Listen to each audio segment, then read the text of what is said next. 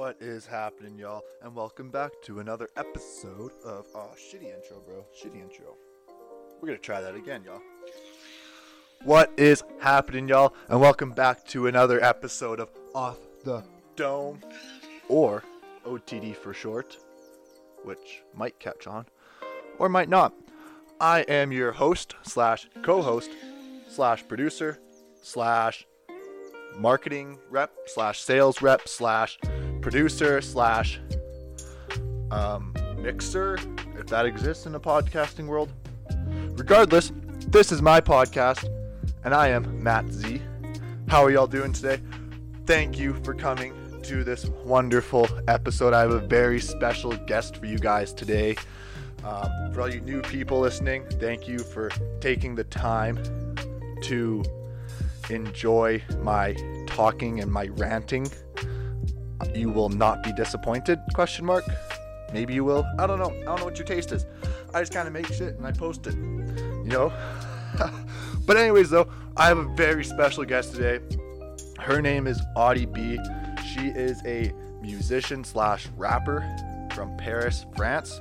Originally from Australia, um, but you know, I could talk about the podcast, but then at the end of the day, it would be a podcast about a podcast. And who wants to listen to a podcast about a podcast? So I'm just gonna shut up about the podcast, and I'm just gonna go on a fucking rant because that's what I do. Because I've been up since 4 a.m. It's currently 9:30 a.m. and I am drinking coffee. I have been go go go for the last five and a half hours. Well, not necessarily my body. My brain's been like fucking. But you know, that's what I do. That's one thing I've learned about this whole quarantine. I can talk for fucking hours to myself about random shit because I can just go and my brain's just a fucking um like what do you call those things? You spin them those fuck, I forget what they're called. But anyways though, they just go on forever and ever and ever and ever. And that's what I kind of found my brain is like. Um, and that's one thing that I've learned during this whole coronavirus thing. Um, and there's a lot more things I've learned about myself. Like I know when I look when I'm gonna look back at this whole pandemic, epidemic um, situation, we've been forced to isolate, even within our households, where it's my parents are kind of living upstairs, I'm in my basement. You know, we try and minimize the amount of contact. Even though at the end of the day, it's if I touch one doorknob and then they touch the doorknob, and I were to say be uh, asymmetric and I to touch the doorknob and they would touch it, they would catch it. But at the end of the day, it's just, you know, it's all about reducing those touch points, I mean, it sounds stupid because at the end of the day, they're most likely going to get it if one of us were to have it. But it's the principle of giving that peace of mind just in case. But, anyways, though, one thing I have learned about myself which I've already said three times, I think, is I just fucking talk, man. That's one thing I've started these intros for, because I can literally just write down three or four blips and just go off on. And there's just so, but to go, fuck. See, now I lost my train of thought because I just. But to kind of go back to my original point, um, being that I'm going to look back at this whole situation as a very huge moment in my understanding of who I am. You know, because I know when you're alone with your thoughts, a lot of people go to dark places. You know, myself included. I did go a few days where I was just bummed out doing nothing. I'm like, well, fuck, you're just worthless sack of shit right now because you're doing nothing. But at the end of the day, it's, you know, that's kind of what we're supposed to be doing nothing. Um, but like you learn stuff when you go to those dark places about yourself. You learn why do I feel that way? Why don't I feel that type of way? Um, why do I do the things I do? Why do I say the things I do? And like I said, like this could be a moment where in a few years I'm gonna look back and say, hey, you know, that was a dark time in everybody, everybody's life. You know, um, from their economic situation, from their social situation, to their own um, mental state it was a dark place for everybody because everybody's just doing nothing, watching Netflix, playing video games. And I'm hoping that a lot of people who are going through these tough times see that light in the end of the tunnel and they understand that okay two years, this is going to be um, a time where we look back and realize that it might have actually been a very positive movement or um, momentum shift in everybody's lives. You know, um, like there's a quote where it's like people are able to look and look at themselves the closest will really get the most rational and true results of who they are. You know, and that's one thing that's been nice about this whole um, pandemic is the amount of bullshit that we clog our minds with has been minimized. You know, we're not distracted by, fuck, you know, I, I gotta go to the gym today. You know, you're at the gym working out. That's what you're thinking about. You know, you're, you see people, you're always interacting with people. You're never just kind of alone. Even if you are, say, working out with your headphones in, you're not really alone. There's people around you, even if you're not interacting with them, just their presence is changing your mental state. Um, or even when, say, you're out at the mall, you know, you're at the movie theater, you know, you're always, I always found that we're always constantly bombarded with shit. And now that there's no shit, we're able to kind of scrape it all back and get a really good picture of who we are. You know, and the best part about this is there's no expectations right now. You know, like I know with like work, there's no expectations. There's no oh you have to do this, blah blah blah. You have to be presentable. You have to act this certain way. It's like there's no expectations right now. So when you don't have any expectations, I feel like you're really able to find out what you love, you know, what makes you happy, what makes you sad, what you like, what you don't like doing. You know, and like I, like I said, another quote I heard is, "Being lazy isn't a bad thing. It just shows you not you don't want to do it. That's not for you. You know what I mean? Like obviously, like I know with this podcast, I have been lazy, but um, one thing that you have to that I took away from this is that it's like the whole theory about living forever. You know, if you're gonna live forever, why get out of bed today? Because you can always get out of bed tomorrow. And that's the thing with this epidemic. It's all right. Well, today is May seventh. You know, I have a few things to do with work, but at the end of the day, I know I have 22 hours to do whatever the fuck I want to do. And Friday, tomorrow, I'll have 21 hours to do whatever the fuck I want to do. So why would I waste my time today when I can just do nothing today when I can just put it off till tomorrow? And you know, I like I like the saying where I'll do it tomorrow is today's best friend. You know, and I'm I'm super guilty of that. That's my my huge kryptonite I have is I'm always pushing shit off. And especially during this pandemic, it was fuck it, man. Like why not push it off? Like, I'll just do it tomorrow because I got nothing to do tomorrow. So at least I got something to do tomorrow then if I do nothing today. You know, then tomorrow comes around and then you kind of just go, ah, oh, well, fuck, you know, I pushed it off. I'll just do it tomorrow, you know. Fresh start, you know. Friday's a good day to start fresh. And then Friday comes around and you're just like, why the fuck did I think Friday was a good day to start fresh? Let's start Monday. Then you wake up Monday morning. Ah, oh, man, I don't want to work Monday morning. What the? F- I'll work in the afternoon. And the afternoon comes around on a Monday, and then that's when you say, nah, just do it tomorrow. Monday, it's a long weekend, you know. I'll push it off. I'll push it off. I'll do it Tuesday. You know, Tuesday morning, 6 a.m. Let's go. Let's get it. 6 a.m. comes around, the alarm goes off. Why the fuck am I waking up at 6 a.m. when I don't have to be up till 9 p.m. to go to bed then? So, Tuesday gets pushed off. Wednesday comes around. Okay, fuck, you know. Now everything I had to do Monday, Tuesday has compounded onto Wednesday. Who the fuck starts their week on a Wednesday, man? You know what I mean? But you know, maybe I'll get half the things done. Maybe. I'll just do the other half tomorrow. It's Thursday, you know. I'll just do those tomorrow, whatever. I have nothing to do. Thursday comes around. I'll just start Friday, you know, get a good start to the weekend. I'll do everything on the weekend, you know. I'll just start working on weekends. So I have the weekdays to do whatever the fuck I want to do. You know, and then fucking weekends come around. Who the fuck works on a weekend? I'll just start Monday morning. And then the whole cycle just starts over and over and over again. And that's been the battle I've been battling during this pandemic. So, but now I'm very aware of it. So I think if you're gonna fix a problem, you gotta be aware of the problem. If you put your blinders on and you don't critically and analytically analyze the problem, there's no problem. You know, you just, oh, I don't know, I have no problem doing this.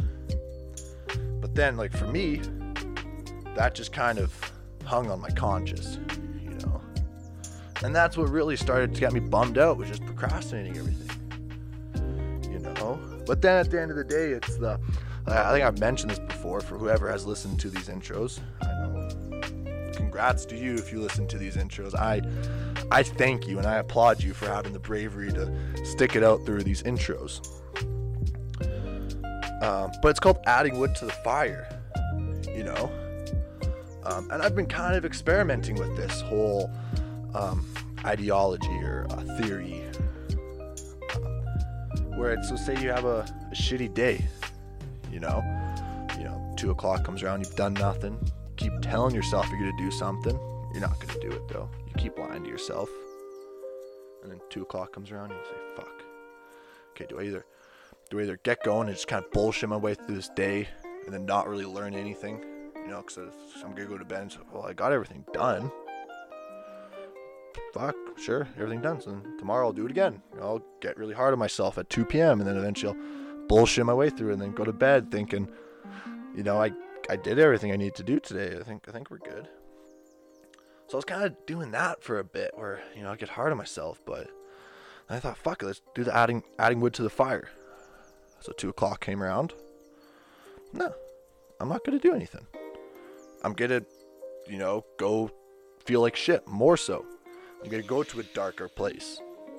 You know, and then once I kind of went to those darker places, you know, where you're really able to um, look at yourself really closely. Why the fuck do I do that shit? you know?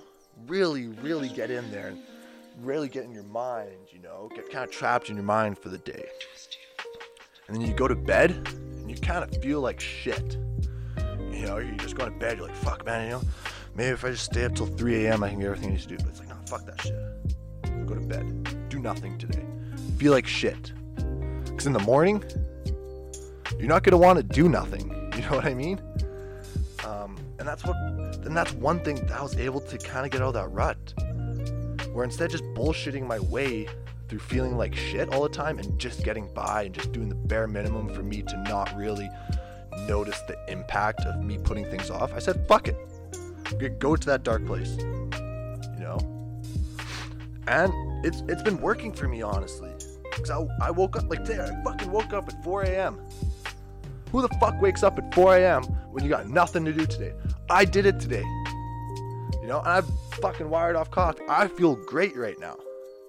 You know, it might be the coffee. It might be because I put shit off and I kind of went to that dark place of being like feeling like shit. But, and then I don't want to feel like that. You know, like, you know, hard work uh, has a way of you know, giving you that sense of accomplishment. You know, you feel good about yourself when you do that shit. Yeah, you're not comfortable doing it, but like, who grows when you're comfortable? Like, when you're working out, are you comfortable when you're on that 12th rep? You know, you got fucking 225 on the bar. You're like, oh, I don't think I can do this, you know? You get it down to your chest, and then all of a sudden you're like, fuck. You know, like your chest is on fire. You don't think you're going to do it but you do it.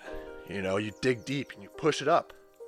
You know, you're uncomfortable there and you grow. Like whenever you're forced to be uncomfortable, you have to you're then forced to grow. And working out is the perfect analogy for that. But like I said though, you know, at the end of the day, I really hope there um, there's a lot of negatives and a lot of shittiness that has come from this coronavirus. Uh, most importantly, people are dying from this. People are going weeks of being sick, you know, dying without your loved ones there. That's fucking tragic. I am sorry. Like, you know, like I've, I've you know, there's been times I'm lying in bed and I thought, man, what if I just, I wake up and I have the coronavirus? You know, I, I know I have it. I have a fever. I can't breathe. Like, will I be able to even say bye to the people I love? You know, like, so it's, it's put things into per, perspective where, you know, we're kind of, every one of us are kind of having that in our thoughts, you know, even it's subconscious. We have that knowledge that, fuck, you know, I know down in the States there's the one guy who I think he had some symptoms, so he isolated, felt better, and then died from it. Even after he felt better from it, he died in his sleep. So then it's like, I heard that story, and I'm just like, fuck, man, like, what if the last time I go to bed is the last time I say bye to my loved ones? And that's a fucking sad thing, you know? And it puts things into perspective. Even though personally for me, I haven't, I, I've heard word of mouth of, oh, so and so, so and so, so and so's got it, and they were sick for a week or two. Like, I've heard that. But, like, nobody close to me or nobody I have a, a personal relationship to my knowledge has gotten it. So it's like, even though I haven't really been affected from this virus, it's still in my mind that there's that chance. But, anyways, though, this intro went on for a long time. And it got dark. You know, usually these intros are pretty funny and ranty and stupid, coffee's cold, though. That's a piss off, actually. Um, but, you know, in a negative situation, just gotta try to find the positives. Being optimistic, you know. Um, but I guess let's talk about this podcast. My guest today, Audie B, like I said, and this will be the third time I've probably said this, and I've also kind of did a little intro on the podcast as well too. So actually, with that in mind, I am going to shut up. So like always, you guys can enjoy this beautiful podcast. And if anybody's listening to this particular moment, please follow me on Instagram at off the dome. Actually, well, it's off the dot dome. Toss a follow to the Instagram page. Greatly appreciated. Um, I know I've been kind of on and off with this podcast, but my computer was fucked up for like a week or so. Um, but it's working now, so hopefully we got everything going though. But fuck, like I said, I ran too much, so I'll just shut up right now. And please enjoy this podcast, you guys. I had a great time recording it. A lot of fun. I'm really hoping to get more of these uh, different types of people. You know, I love talking to my natural market and getting to know them a bit more and just bullshitting with them. But at the end of the day, it's super nice just to get to know somebody who I've never talked before and then just sit down and talk to them for an hour and a half. Like I had a great time recording this podcast. Fantastic time. So I hope you guys have hope you guys have as much fun as I did recording this as you guys do listening it, to it. I hope I did not mess that up. Anyways, though, enjoy this podcast, y'all. Peace.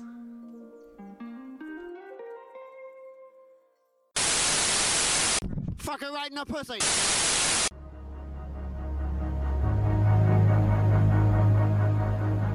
So five, four, three, two, one, and we are live.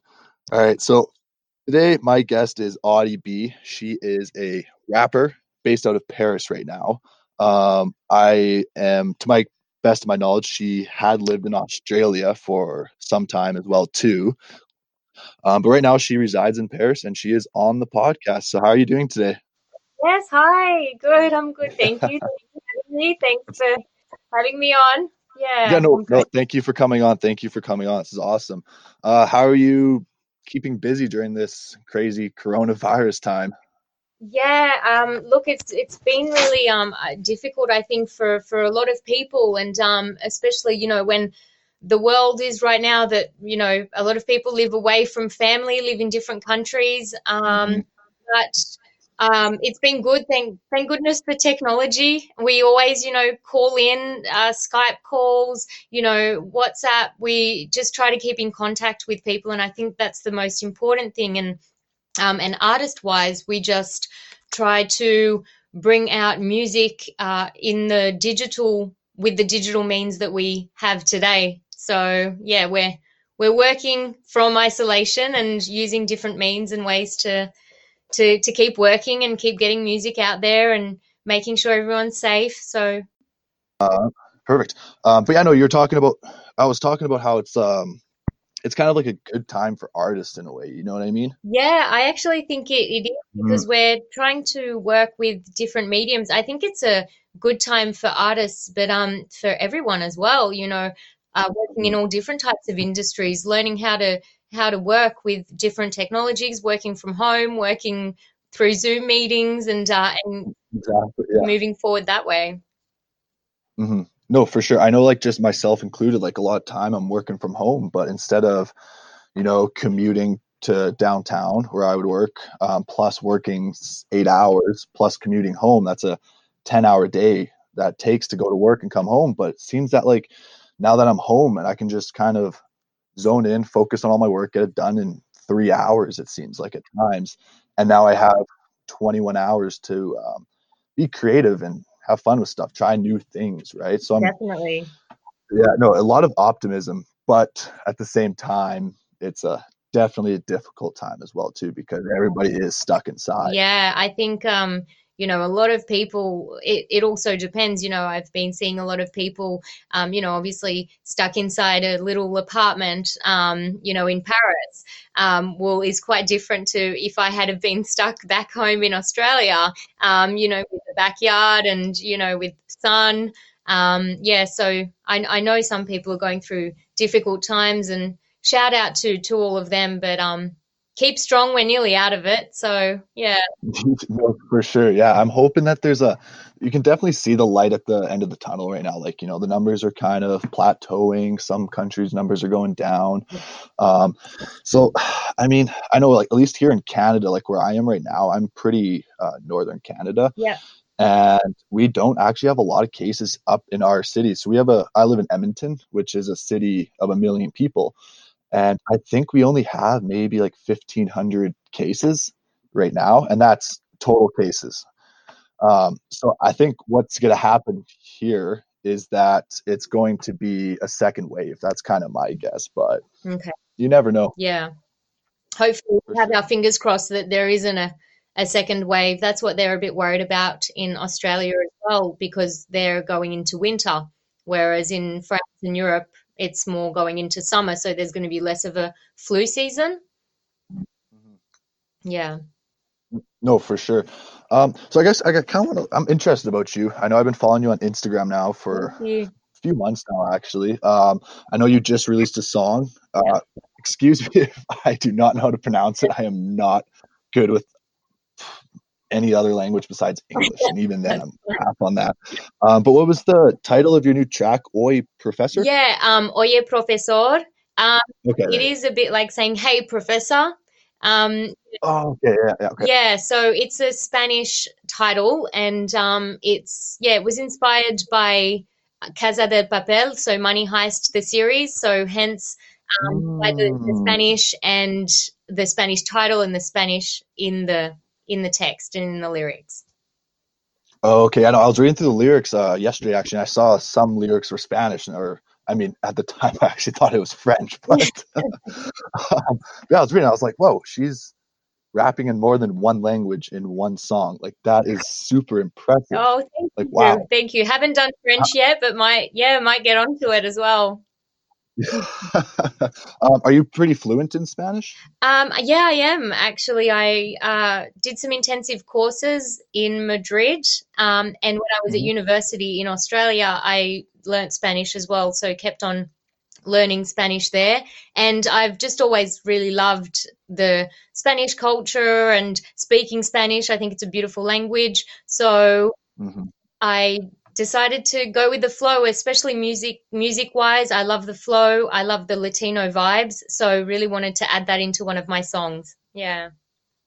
No, for sure. And you did a great job on it. It's a fantastic song. Fantastic song. Um, I know you said you had went to university, um, but do you want to kind of paint that whole backstory of what led you to the moment you are now? Like, I know you had you were born in Paris, correct? Yes, I was. And then and then you had moved to Australia, correct? Yes, that's right. Um, so Okay. I moved to Australia. My mother's actually Australian, and we moved there when I was young. Um, I followed, I did all my, um, up until basically university in Sydney.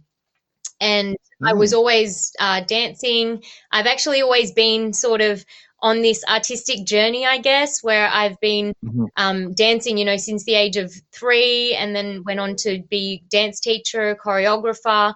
Um, in Sydney and then decided to um, leave Australia, I guess, after university. And Mhm. I went and worked on cruise ships actually for three years as a professional dancer. And I wanted to head back to my French roots, and so Mhm. decided to settle in Paris and continue on the artistic uh, journey by, I guess, me being the actor of my creations instead of just interpreting them. So I Mhm. decided to focus on me as the artist and interpreting my songs and my creations um, and bringing my messages out. Yeah. Oh, That's beautiful, actually. Um, how I know, like you had said, you kind of went back to your uh, French roots to go back to Paris. Do you have? uh, I'm assuming you have a lot of family in Paris. Um, I I have family in France, um, scattered a bit everywhere in France and in Australia as well, and but um, not so much in Paris. But yeah, family families in in France. A bit, In France, yeah, yeah, for sure. How I know I've never been to Europe. I want to go. Um, I know all the countries are very small yeah. in comparison, at least to like Canada and the USA. How long does it like take to get across France, like to visit your family? Oh, well, I do know that. Oh, just to give you a comparison, I'm not sure if this would help, but France, uh, but Australia is 14 times the size of France, and so I suppose in the United States as well. So yeah, France is quite tiny, but it Yeah. takes maybe I think 12 or 13 hours drive to go north to south and you know an hour and a half via airplane. So it's it's quite small when you look at it. Um, and we're Yeah. lucky in Europe to have the fast train, so it means you know if there's a gig um, somewhere or you want to collaborate with someone, whether it be in the UK or Germany or anywhere in France, um, it's very quick with the TGV trains, the fast trains. Mhm. No, for sure. I know, like, I guess you said 12 hours. That's um, so in Canada, we have provinces, and the province I live is in Alberta, and it takes 12 hours just to get across that province from north to south. So it's like quite a bit smaller France is compared to Canada.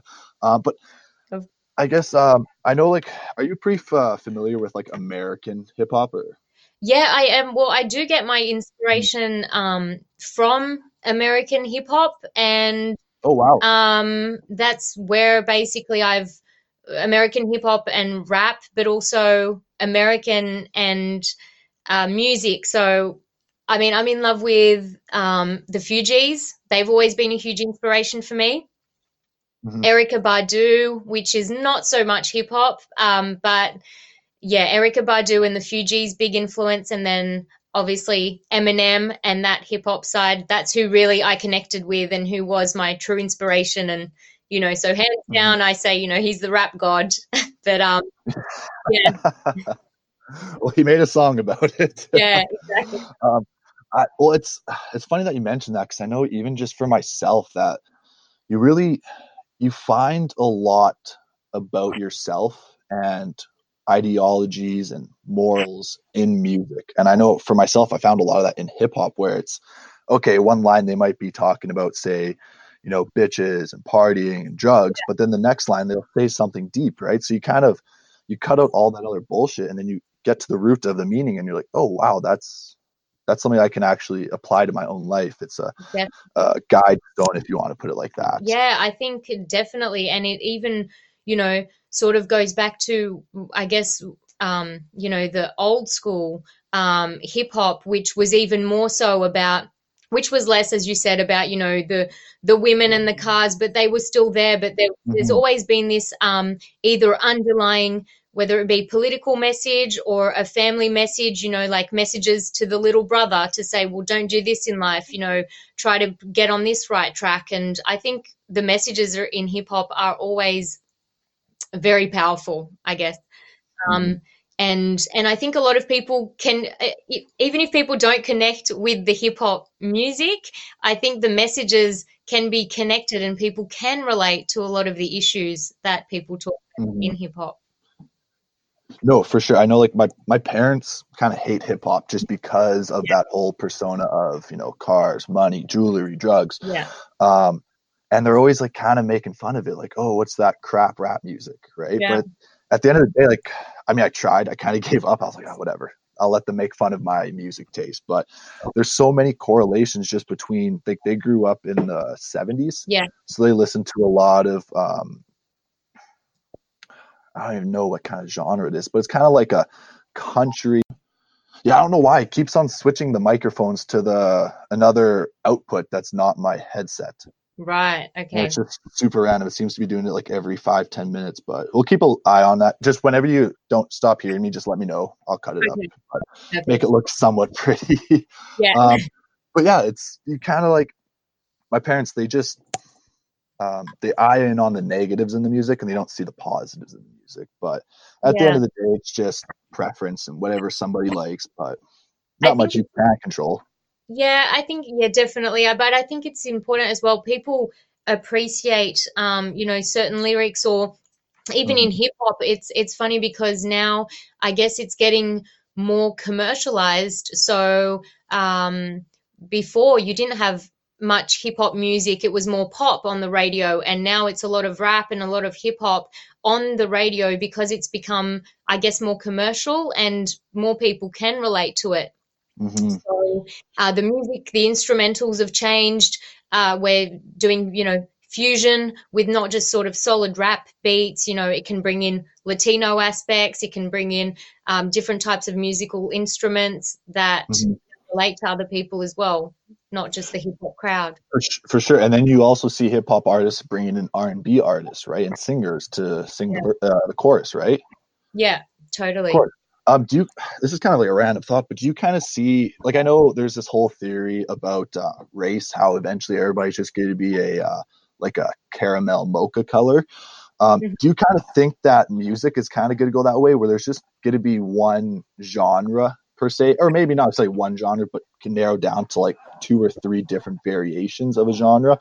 Um, like you might have your rock, um, but then you'll have your pop. But then under pop, you'll have like everything, like say hip hop, R and B, like just all that mainstream popular music. Do you, do you kind of see it going that way, or I could see it going that way, but um, worldwide, I think to put it this way, in the Western world, I think we'll we may, you know, in the States or France, but the musical influences, for example, in the Middle East or you know in Asia, um, are different. The musical instruments used are different. So I think there'll always be this eclectic side, even though it may be a melting pot. I think music has its own genres and i think even though people can do music fusion i think there's still very much so this distinctive different types of music um, which is still beautiful because uh, people can be eclectic i mean i'm eclectic i can listen to classical music in the morning be writing a rap in the afternoon and then listen to electro at nighttime so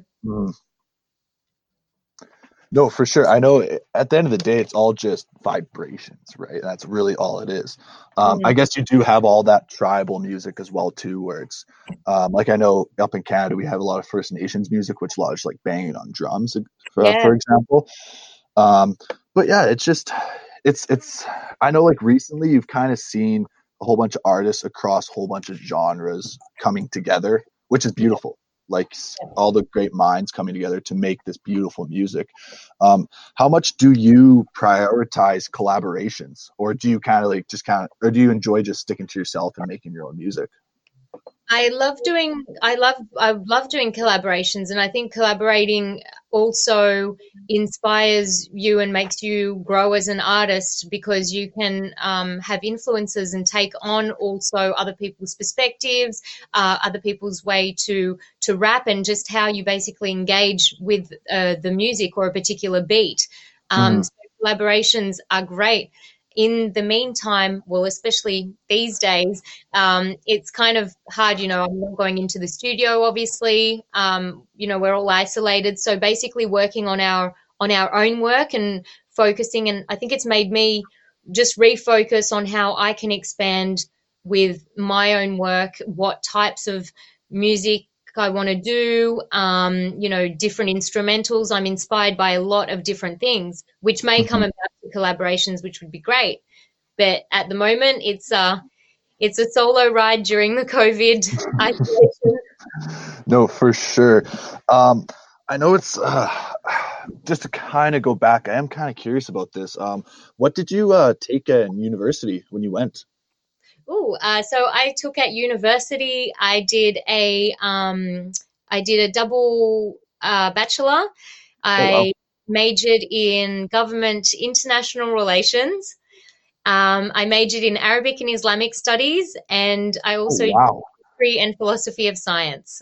So, yeah. Holy shit! How long did that take you?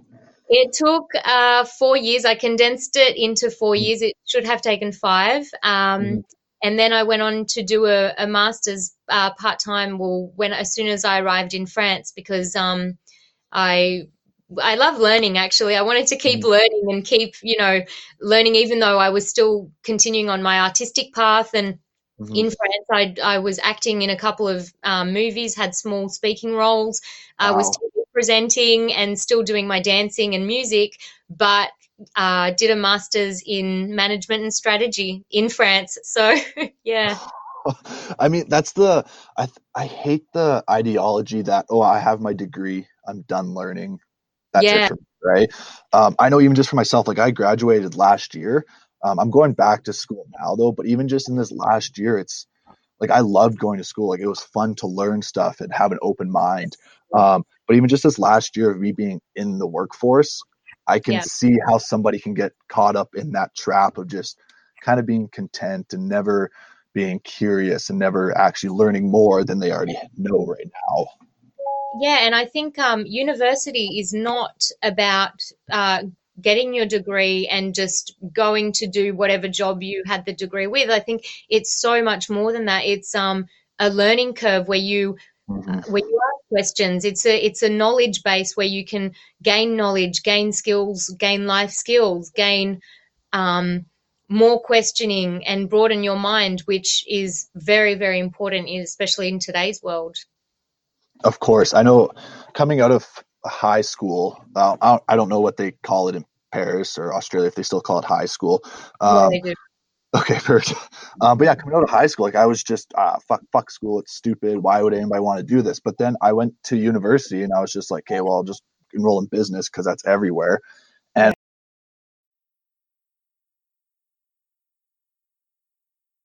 I do. I love reading a lot of books um, as well, and that yeah, comes from university. We had to read books, and then I sort of got over it a little bit, and uh, now I'm, I'm, back into it. Where I think it's really important to pick up a book, read, not just to get learning and get inspired, but um, you know, as Eminem does it when he's reading the dictionary um, to get new words. I I feel like I need that as well to keep a vocabulary, keep inspiration, get inspiration for new tracks, get inspiration for new songs.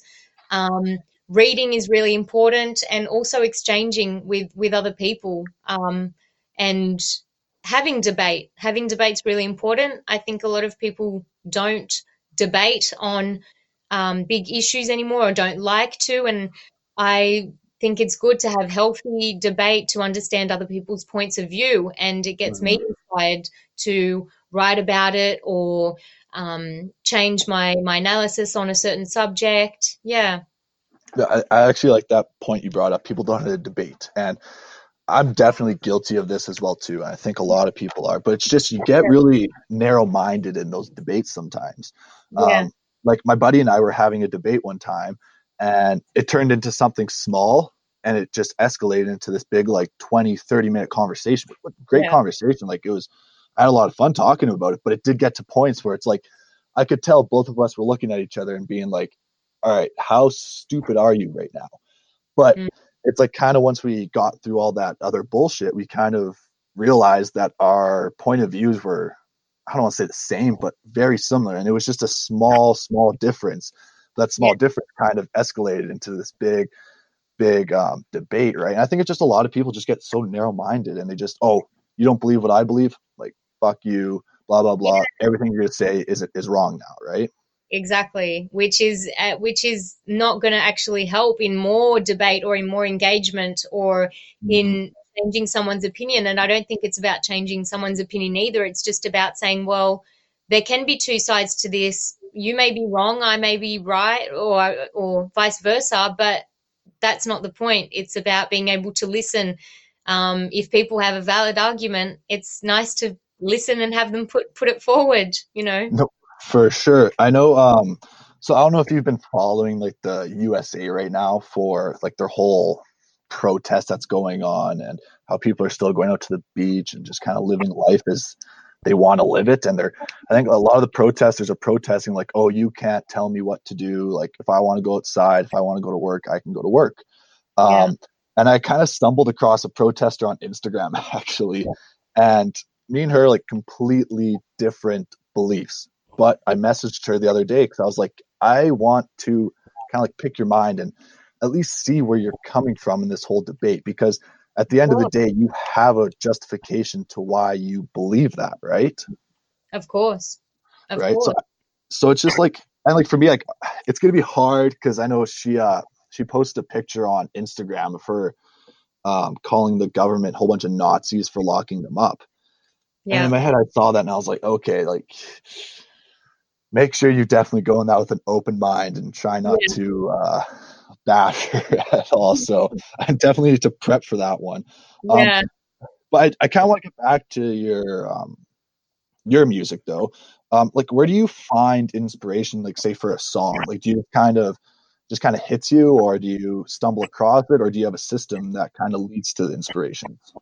So with my inspiration for songwriting it's it's kind of funny because i could wake up in the morning and have I don't know if whether I dreamt of them or whether I woke up with, you know, them in my head, but I have these lyrics and, you know, I might have to quickly write them down and I'll mm. leave them for later. And sometimes I think um, being in the studio, so I work with a team in the south of France, JS Music, and they um, provide, you know, work with beat makers who provide beats and, you know, we're in the studio and having that musical environment, being in a studio and listening to a track, listening to a beat really gets my inspiration because the beat might be somber and I might have had, you know, a crappy day, put it this way, and uh, mm-hmm. uh, write something about my experiences that day or um, bring in experiences from other people to fit that mood. Um, then again, I may be you know, out, out, out at the beach and be listening to a, a beat or something and, um, and just think, wow, this is really summery. Let's write, you know, a song about partying and love and, you know, having fun. And yeah, so inspirations really come at any time. And, but having the beat, having the studio, being in that environment in the, in the recording studio and in the studio really gets gets the mind flowing because you know the music's full blast and you're just mm. really in the mood to the beat and that's where I sort of get the inspiration to the lyrics or, or vibe that the song's going to be about. That's awesome. Um, what kind of atmosphere do you prefer in the studio? Oh, what kind of atmosphere? Mm-hmm. So, well, a lot of the atmosphere, I mean, the studio is, um, you know, usually evenings, afternoons. Um, mm-hmm. So we're really, I mean, I love listening to loud music, but um, yeah, the the decibels are sometimes huge, but they I think that's that's what gets it going and gets you sort of I don't know, like as if the the beat and the music goes goes into you. You know, you mm-hmm. you get you go it goes into your body and yeah. um, and you really take charge of what you're going to write about or what you're going to talk about. And the ambiance I like having the team with me Um, it gives me, I feed off other people's vibes as well. So having the beat maker there in the studio, um, you know, having my producers teams there, you know, the team who I work with, um, who help with the music videos and everything like that, they mm-hmm. visualize something as well. So it's sort of this this teamwork melting pot that goes into it, where then we get you know i get writing or then we get to quickly write down a melody or top line something or add even an instrument to the beat you know make changes and really work that way. Oh that's awesome. Um i know so i guess that would be more for the uh, upbeat songs then if you want to put it like that? Yeah for the upbeat songs even the mellow sort of mm-hmm. When um when when the composer of Vision, which is an acoustic just piano and myself, um, you know, no no special effects, nothing, just a piano and and myself, uh, Vision. Yeah. That was done in the same way. You know, it sort of just started off with the composer, Kenny mm-hmm. Mills, doing the uh, the piano and then the team JS Music were, were there and saying, oh, you know, this sounds really good. If you could maybe add a little bit of this. And then I would say, oh, you know, I really would love this tone. And then the feeling that I got from it was, um, you know, inspiration, you know, moving forward, living your dreams. And then that's exactly as well how I felt at the time. And then so we all said, "Oh, well, that sounds like a good song for you know to for vision and to dream and to keep pushing." And so, yeah, then I mm-hmm. wrote the lyrics to to that. Mm, amazing. Do you usually uh, write your lyrics by yourself, or do you write it in the studio where everybody's around you? Um, I I usually I like writing them even if I'm together with everyone. As I said, I love feeding off other people's vibes as well and seeing mm. vibes to be able to write. But I'll write I guess on on my own. So and especially with songwriting, I can it can be done in Paris um, when I'm not in the studio in the south of France. So I'll do some songwriting um, at home and then go back down to Par- um, to Marseille to the recording studio, or sometimes we'll just write songs there and then. So I it really depends. I I adapt. You know, I could write a song at the beach. You know, it just depends where yeah, sure. context? Yeah. It, it, all depends when that inspiration hits you right? Exactly. There can be you know so many people you know I, I can even be catching up with with friends. It's funny because or you know people watching and catching up with friends and then um i'll just think of something and i'll just be like yes guys hold on hold that thought. Hang on. I've just got you know i've just got four four bars of four bars of you know flow that I need to write down. So, do you ever get those moments where you just say, "All right, you guys, like I need more than just two minutes. I need to leave. I need to go to the studio right now. I need to go home right now to do this right now because this is the best idea I've had all month." Do you ever have those moments or? I do have those moments, but then I make sure to, um, you know, have the I, I record all my I record my myself all the time as well. You know, so I'll be mm walking down the street or and I'll just make sure that I've got that idea in my head. And once I've got that written down or placed somewhere whether it be on a piece of paper um, once I get back home or to the studio um, then I move forward with it. But it's funny because sometimes when I'm in Marseille and we're at the studio we'll be working on something we'll have a great idea and then say wow we should go with this okay stand by on that idea. We need to get this going. And yeah, that's when we sort of drop everything and keep rolling with with this other thing. Yeah. Before yeah, we kind of got cut up there. You were talking about how capturing the moment and um, getting those ideas down. Um, yes so how and you were saying you record them like you uh, with your voice for your notes or? I, I, have my my phone my voice recorder. I quickly you know write something down on a piece of paper or record it record you know a flow or some lyrics and and then go back to it. Um, mm-hmm.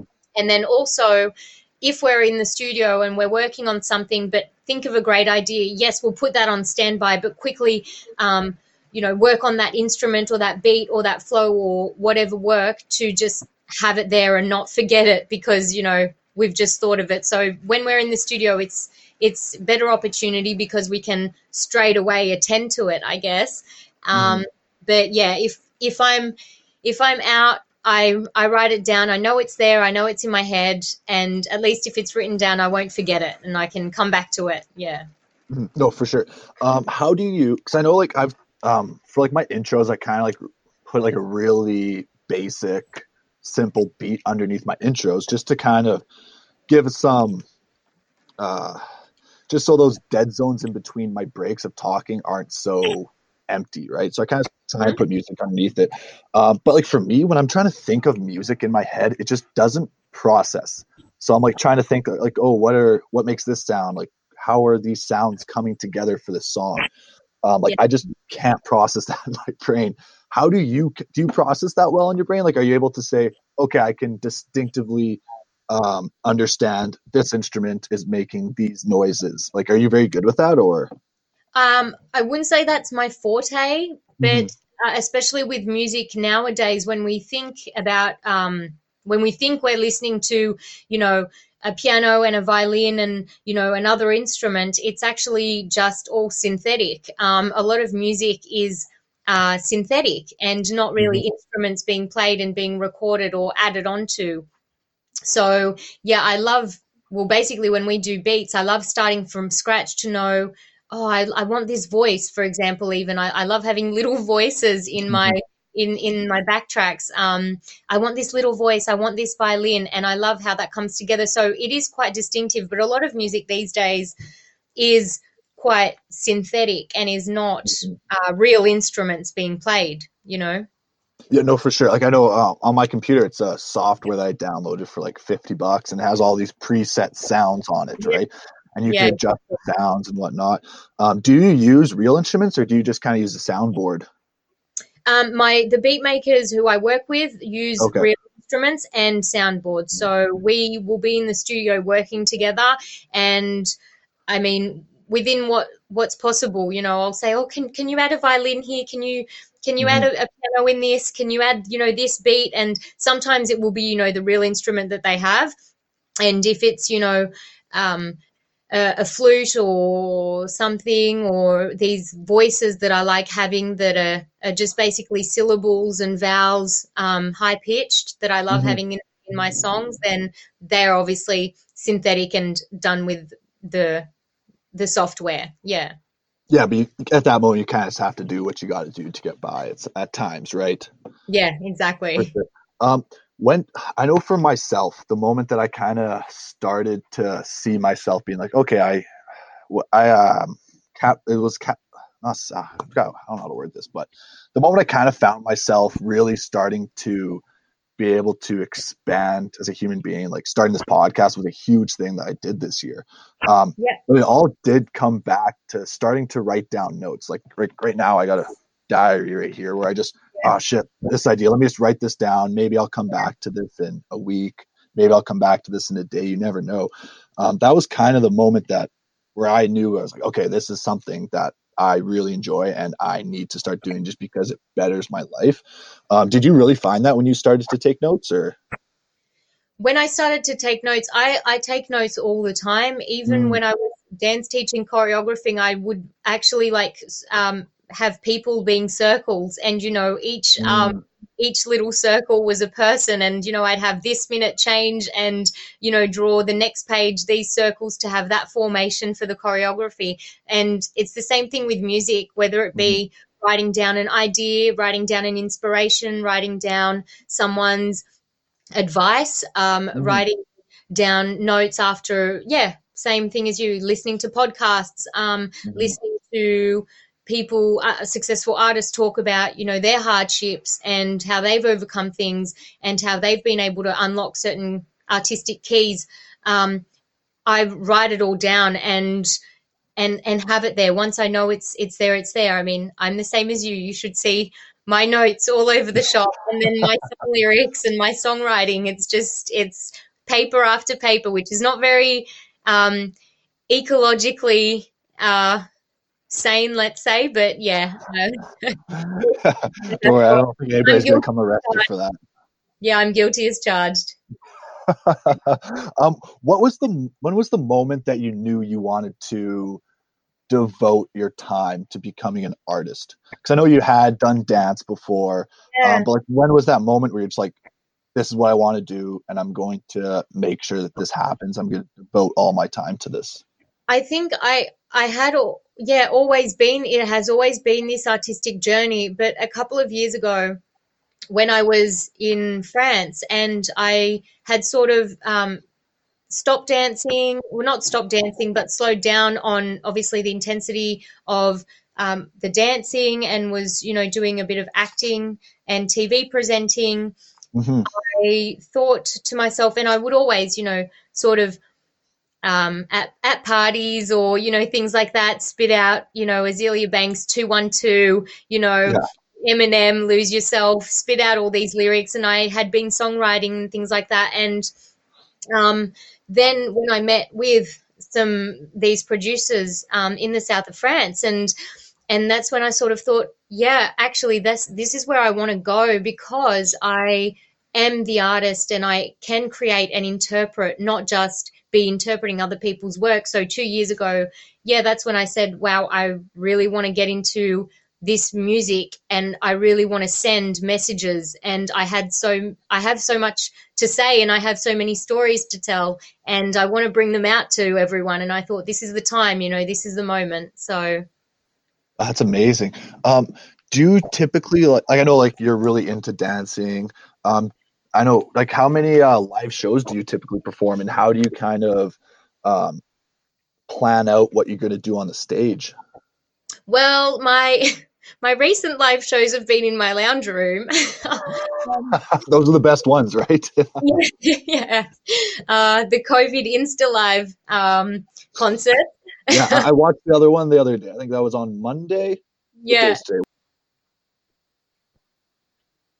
Yeah, thank you. Well, yeah, that, that's that's what that's what my my concerts are um, are summed up as these days. But when when I'm doing um, concerts and have concerts lined up, it, it's it's funny because so many things and factors go into it. So you know, just even looking at the stage um, and thinking, how far can I walk? You know, I love walking, you know, to the beat, obviously, and you know, walking with my song, and you know, just um, preparing for every stage uh, is really important and preparing for the audience as well who you're going to have. So a lot of things go into um, preparing for a concert lined up um, getting you know the costume what what are you going to wear? What are you going to how are you going to act out how long are you going to speak for on stage what are you going to do on stage i try to always yeah as you said get that dancing in and if i can't and if the stage is quite small then just just bring it out with with the lyrics and and yeah try to give it all i've all i've got as as usual yeah Okay, I remember my question. Oh, uh, what's your favorite part about being an artist? Favorite part about being an artist? Mm-hmm.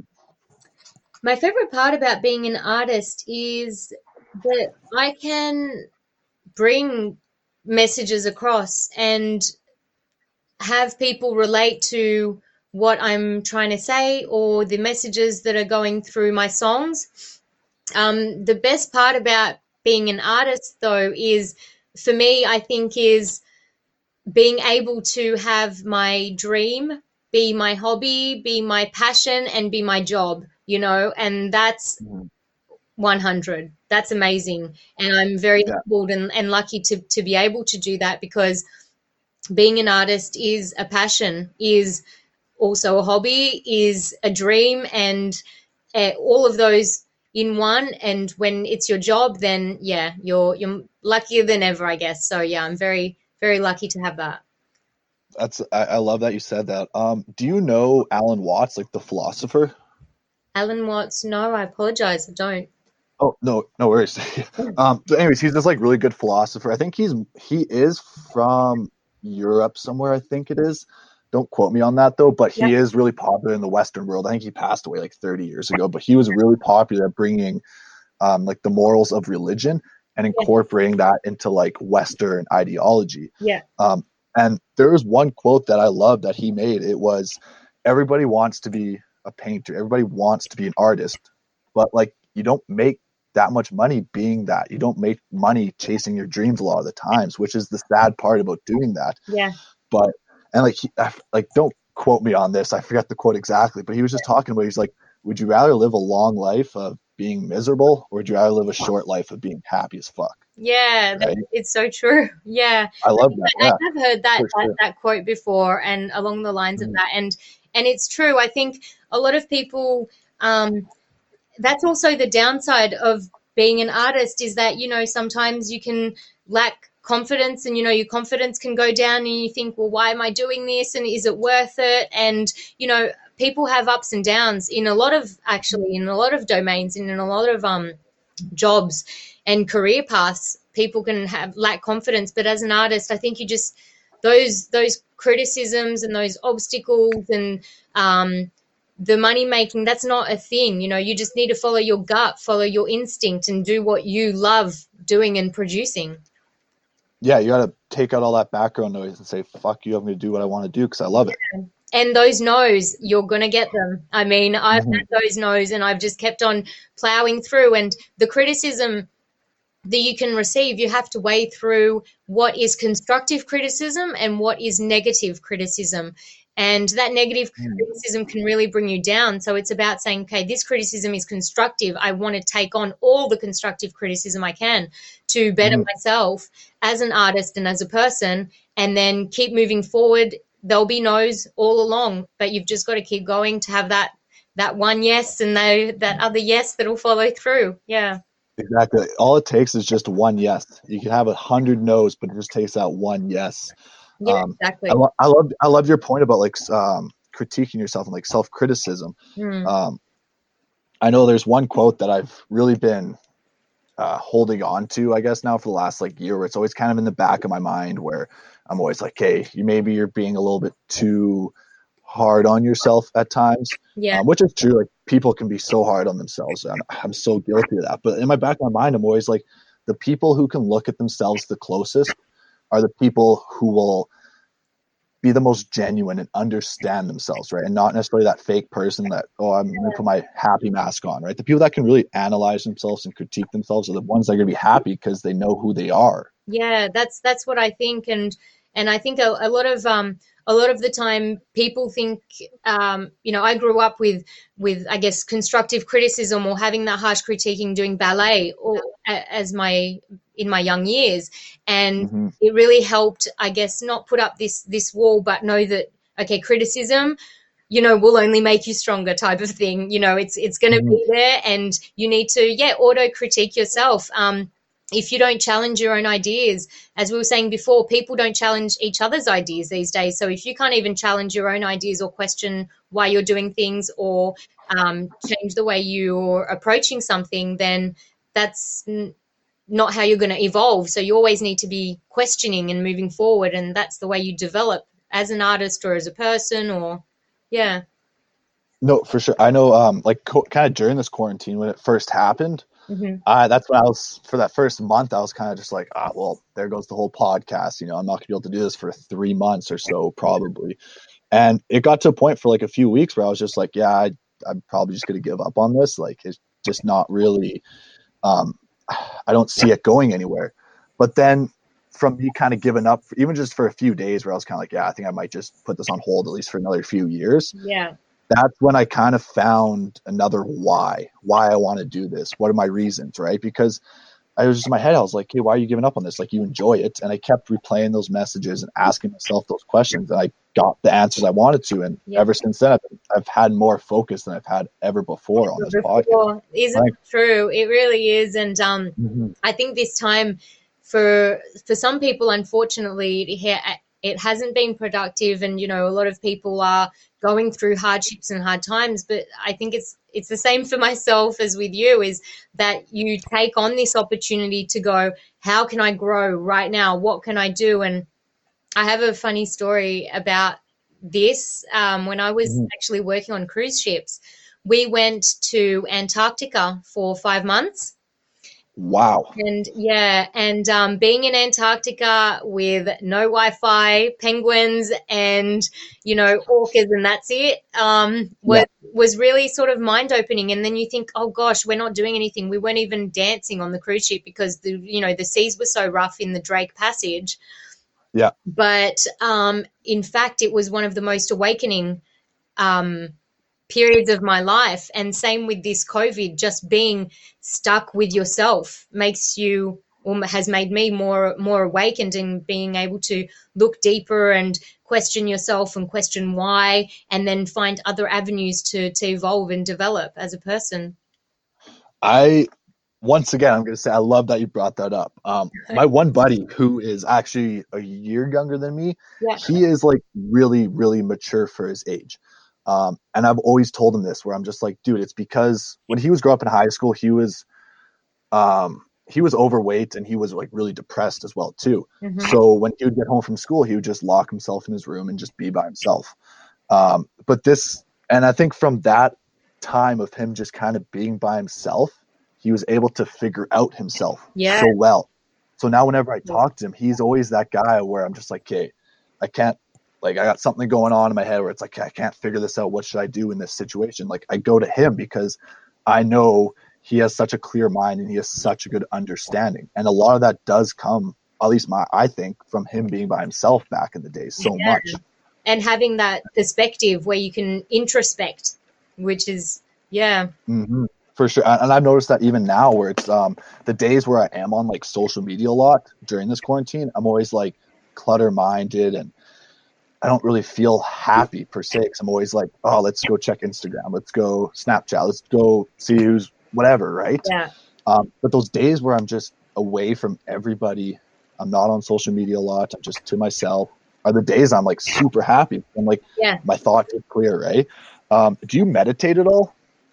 I, I I personally I don't do yoga I don't do this sort of meditation but I've have meditation techniques I guess you know breathing techniques which also help with um with you know the singing and and rapping and voice tone and delivery but they are breathing techniques where I sort of sit there I may listen to classical music or you know relaxing beach sounds and just have techniques to wind down um, and stretch as well. I love just stretching, just really getting the mind and body going together. And Mm-hmm. yeah, Just kind of get that focus, right? yeah, exactly.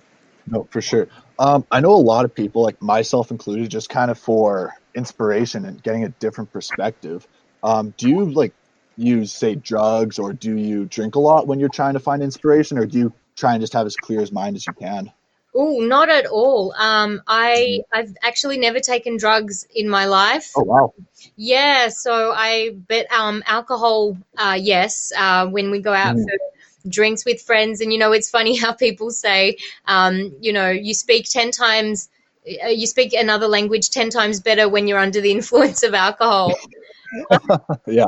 Um, well, I kind of find that you know that that can be true with with songwriting. Sometimes it it will just flow through, um, but I never, you know, um, take drugs or alcohol or take Mhm. alcohol to to get that inspiration. Um, Mm, I think it's whatever mind space you're you're in, you know. But yeah, I can be sort of in the studio, have have a bit of a glass when we're not even trying to work on something, and just you know, cheers because we've just brought out a new song or a new track, and then Yeah. be like, oh wow, you know, get really inspired and start quickly writing something else, you know, and moving on to No. the next thing.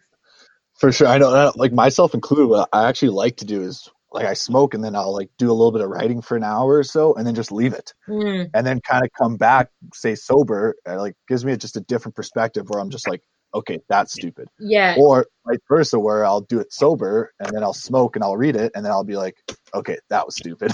yeah, yeah, exactly.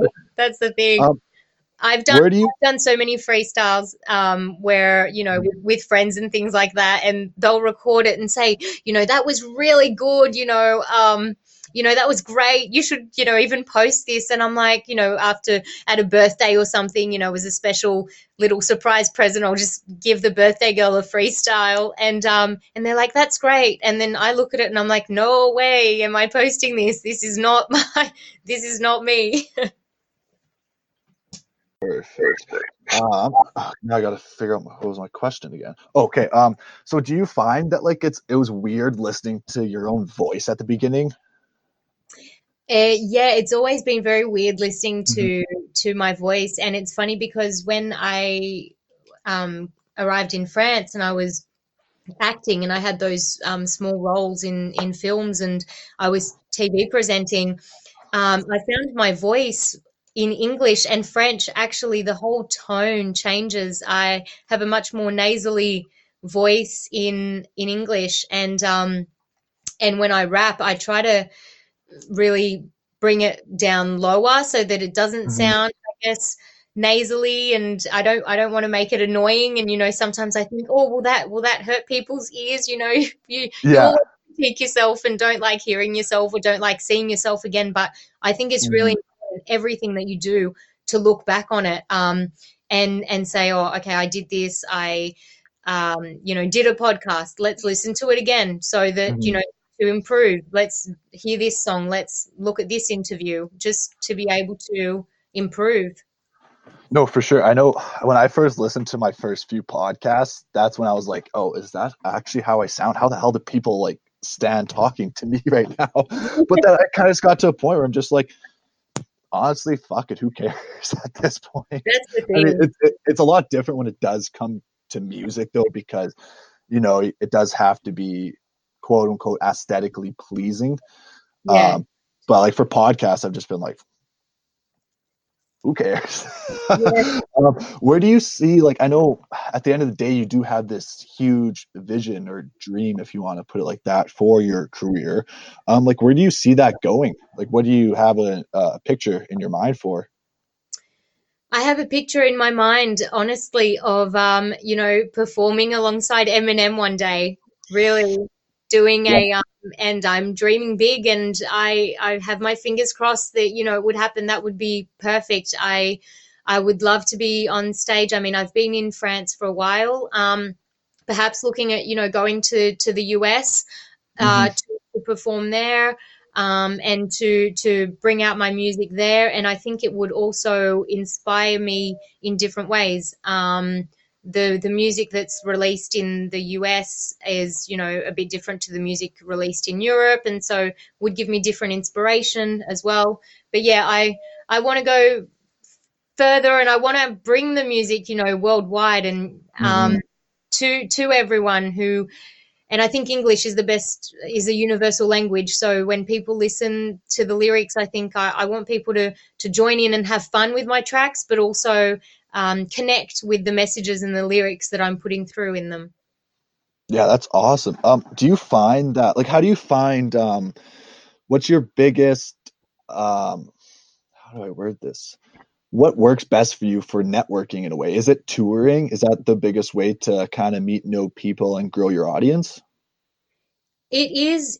It is. A lot of it um, is, I guess, being natural everywhere. It's funny because um, you could go on tour and, and, and network and if you're fake and if you're not real and if you're not down to earth, um, you know, mm. you, you do as many tours as you want but people won't connect with you. Um, so it's it's like now, you know, being in the digital age where we're stuck at home, I'm doing everything online, and um, it's really hard to grasp grasp sorry someone's personality um, through through a screen or you know just through listening to them online. And what yeah. I'm really trying to deliver is is that sort of face to face interaction and being close with people and engaging with them and engaging with with fans and um, with with any potential person who who loves my music. I want to I want to share that, and I think once all this is over, I I think definitely yeah, traveling, touring, going to events is very important. You know, surrounding yourself with positive people, people from the industry, and and having all of those factors put in together, I think, is the best way to grow your network and um, develop as an artist yeah like it, there's a sense of authenticity that people kind of seek out in a uh, in a idol in a way i know everybody kind of looks up to these artists as idols. Yeah, um, i know even just like myself like we're all my favorite rap artists. It's not necessarily the songs that i really like about them it's who they are as a person. Um, exactly. um, like it's, like for me like my favorite rappers are like j. Cole and kendrick lamar right? Yeah. and yeah love, love, love their music yeah. but it's what they represent it's who they are it's the interviews that they give it's everything about them as a whole. It's their whole artistic approach as well too. The message they're trying to put out. That's what really like like yeah, like you can have your radio hit that might get you a million views, but Yeah. in a year, are people going to be listening to your new album you're going to drop, or are they still going to be thinking about that one single you released a year ago? Exactly. And I think um I think that's what's really important as well is uh yeah, I mean you could that's the thing, you can have one hit wonders, but are people going to listen to the album? And in albums it's much more personal and um working on an album, you're unveiling yourself. It becomes very personal. You're putting together your story. It's it's part of the journey. So um, you need to be able to connect with with fans, with people who enjoy your music, and with people from the industry as well. So people know that you know you've you've got your head on your shoulders, head screwed on, and and you're down to earth. Yeah, I feel like a lot of people are trying to find um, a sense of meaning in music as well too. They're not just trying to hear about the money and the cars that you have. They want to. It's kind of like a form of escapism. Where they want to have a sense of um, something they can relate to. Yeah, exactly, exactly, definitely. I mean, I did a freestyle, um, which that we were actually in the studio and we decided to do a freestyle, and I remember being really sort of in a bit of a down mood that day, and I had Mhm. we were in the studio, so four walls, and they were sort of closing in, and then this freestyle just became about this guy inside four walls in a prison and who was going to get released soon, and his life had changed so much, and so I just this story was like okay about the, this guy who's being released out of prison after a long while and you know all the hardships he has to go through and that was that's not something I've lived and I um but I got that inspiration from being inside the a, a, tight room and then um, I guess people listening to that and who have gone through that, I hope that they will be able to to connect with that. You know, Hundred percent, and people will. They'll be like, "Oh wow, this, you know, she's really talking about some real shit." Let me go. Let me go listen to a few other songs. Um, do you, and I know you kind of mentioned an album, and I was looking. You haven't released an album yet, have you? No, haven't released an album. An EP's in the works, um, but uh, for the time being, we've released yeah singles um, because uh, an, an album is very very important to be able to release it and then defend it. Um, the thing is, you're not going to release the album and then drop another track, you know, the next day. When you release the album, you have to promote that for six months to a year.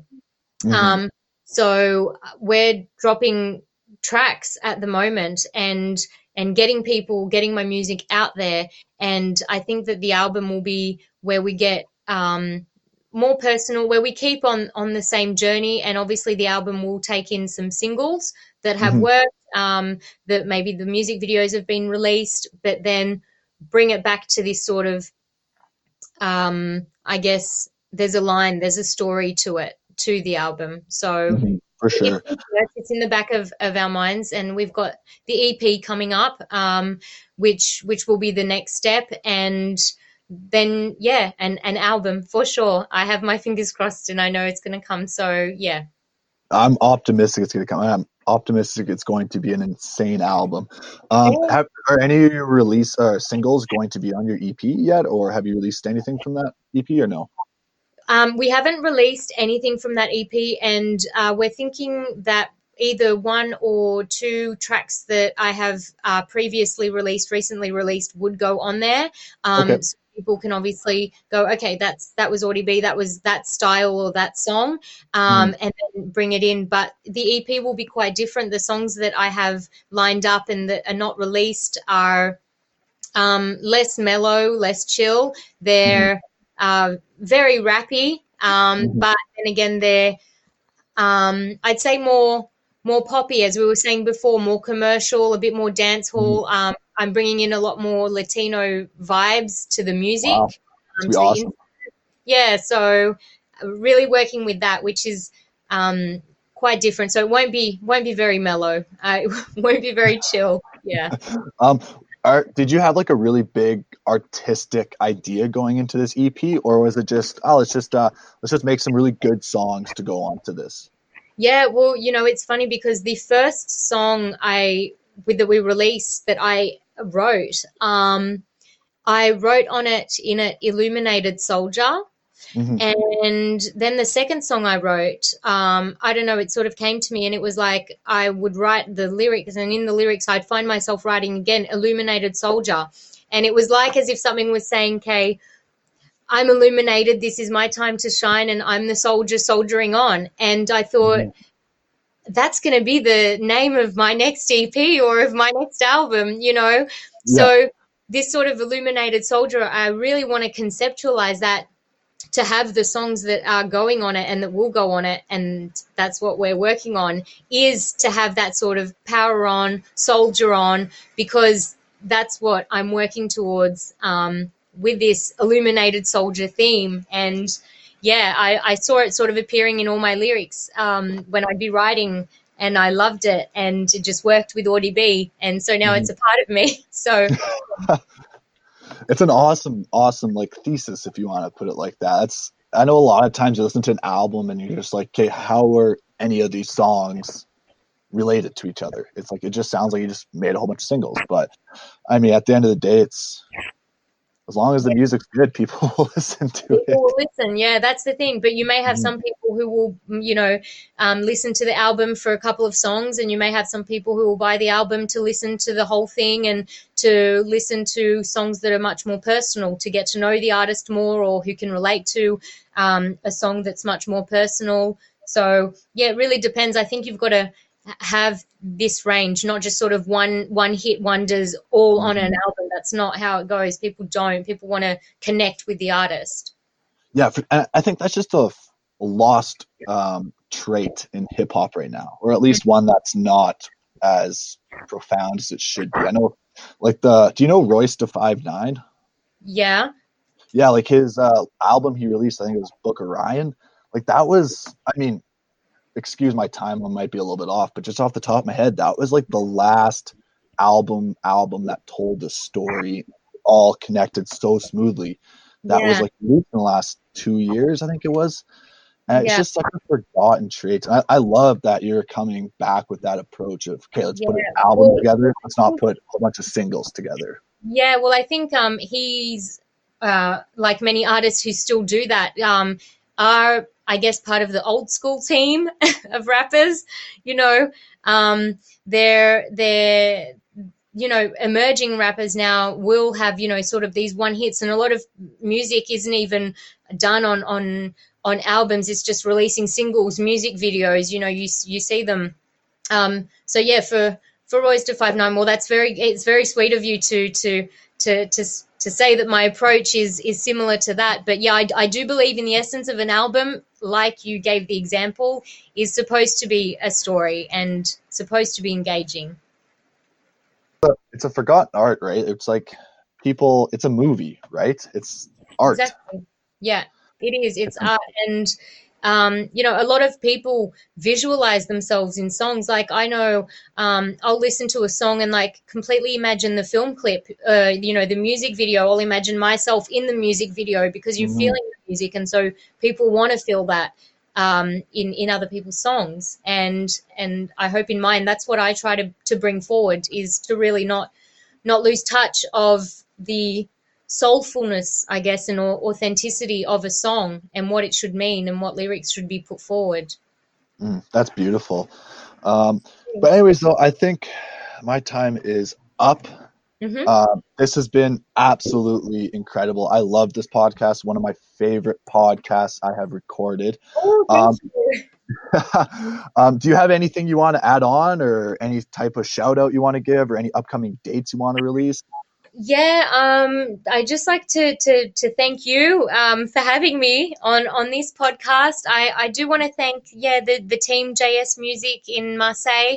I want to thank people who who follow me. Um, it's really important to to share us artists and and subscribe and listen to us. Every you Mhm. know share and subscribe counts. Um, so yeah, I'm I'm everywhere on, on Spotify. I'm obviously not touring for the time being, so no upcoming dates, but I'll be on Insta Lives for sure without fail uh, to, to bring worldwide love and, and music to, to everyone. So if if anyone wants to come on that journey, I'm I'm I'm in it. Come with me, join in. Yeah. Perfect. Alrighty. Well, once again, thank you so much for coming on this podcast. We're definitely gonna have to do this again once your uh, Yeah, EP gets released. That would be my pleasure. That would be my pleasure. Do- Yeah. Do you have like a date in mind for that EP yet, or? Oh, um, well, we're looking start of um, summer if everything goes well. Um, Mm. so if if we're not stuck or second waves of COVID, yeah, it would be start of summer. Perfect. All right. Well, when that EP releases, I will definitely reach out to you and see if we can uh, schedule another podcast then. Yeah, of course. Thank you so much, and um, yeah, look forward to to hearing your podcast. And yeah, we'll be sharing the love as well. And uh, thank you so appreciate much for, for having me for having me on. It's it's been great. Yeah. Perfect. All right. Thank you very much. Thanks a lot. All right. Thanks. Take care. Stay safe. Take care. Stay safe. Bye. Bye.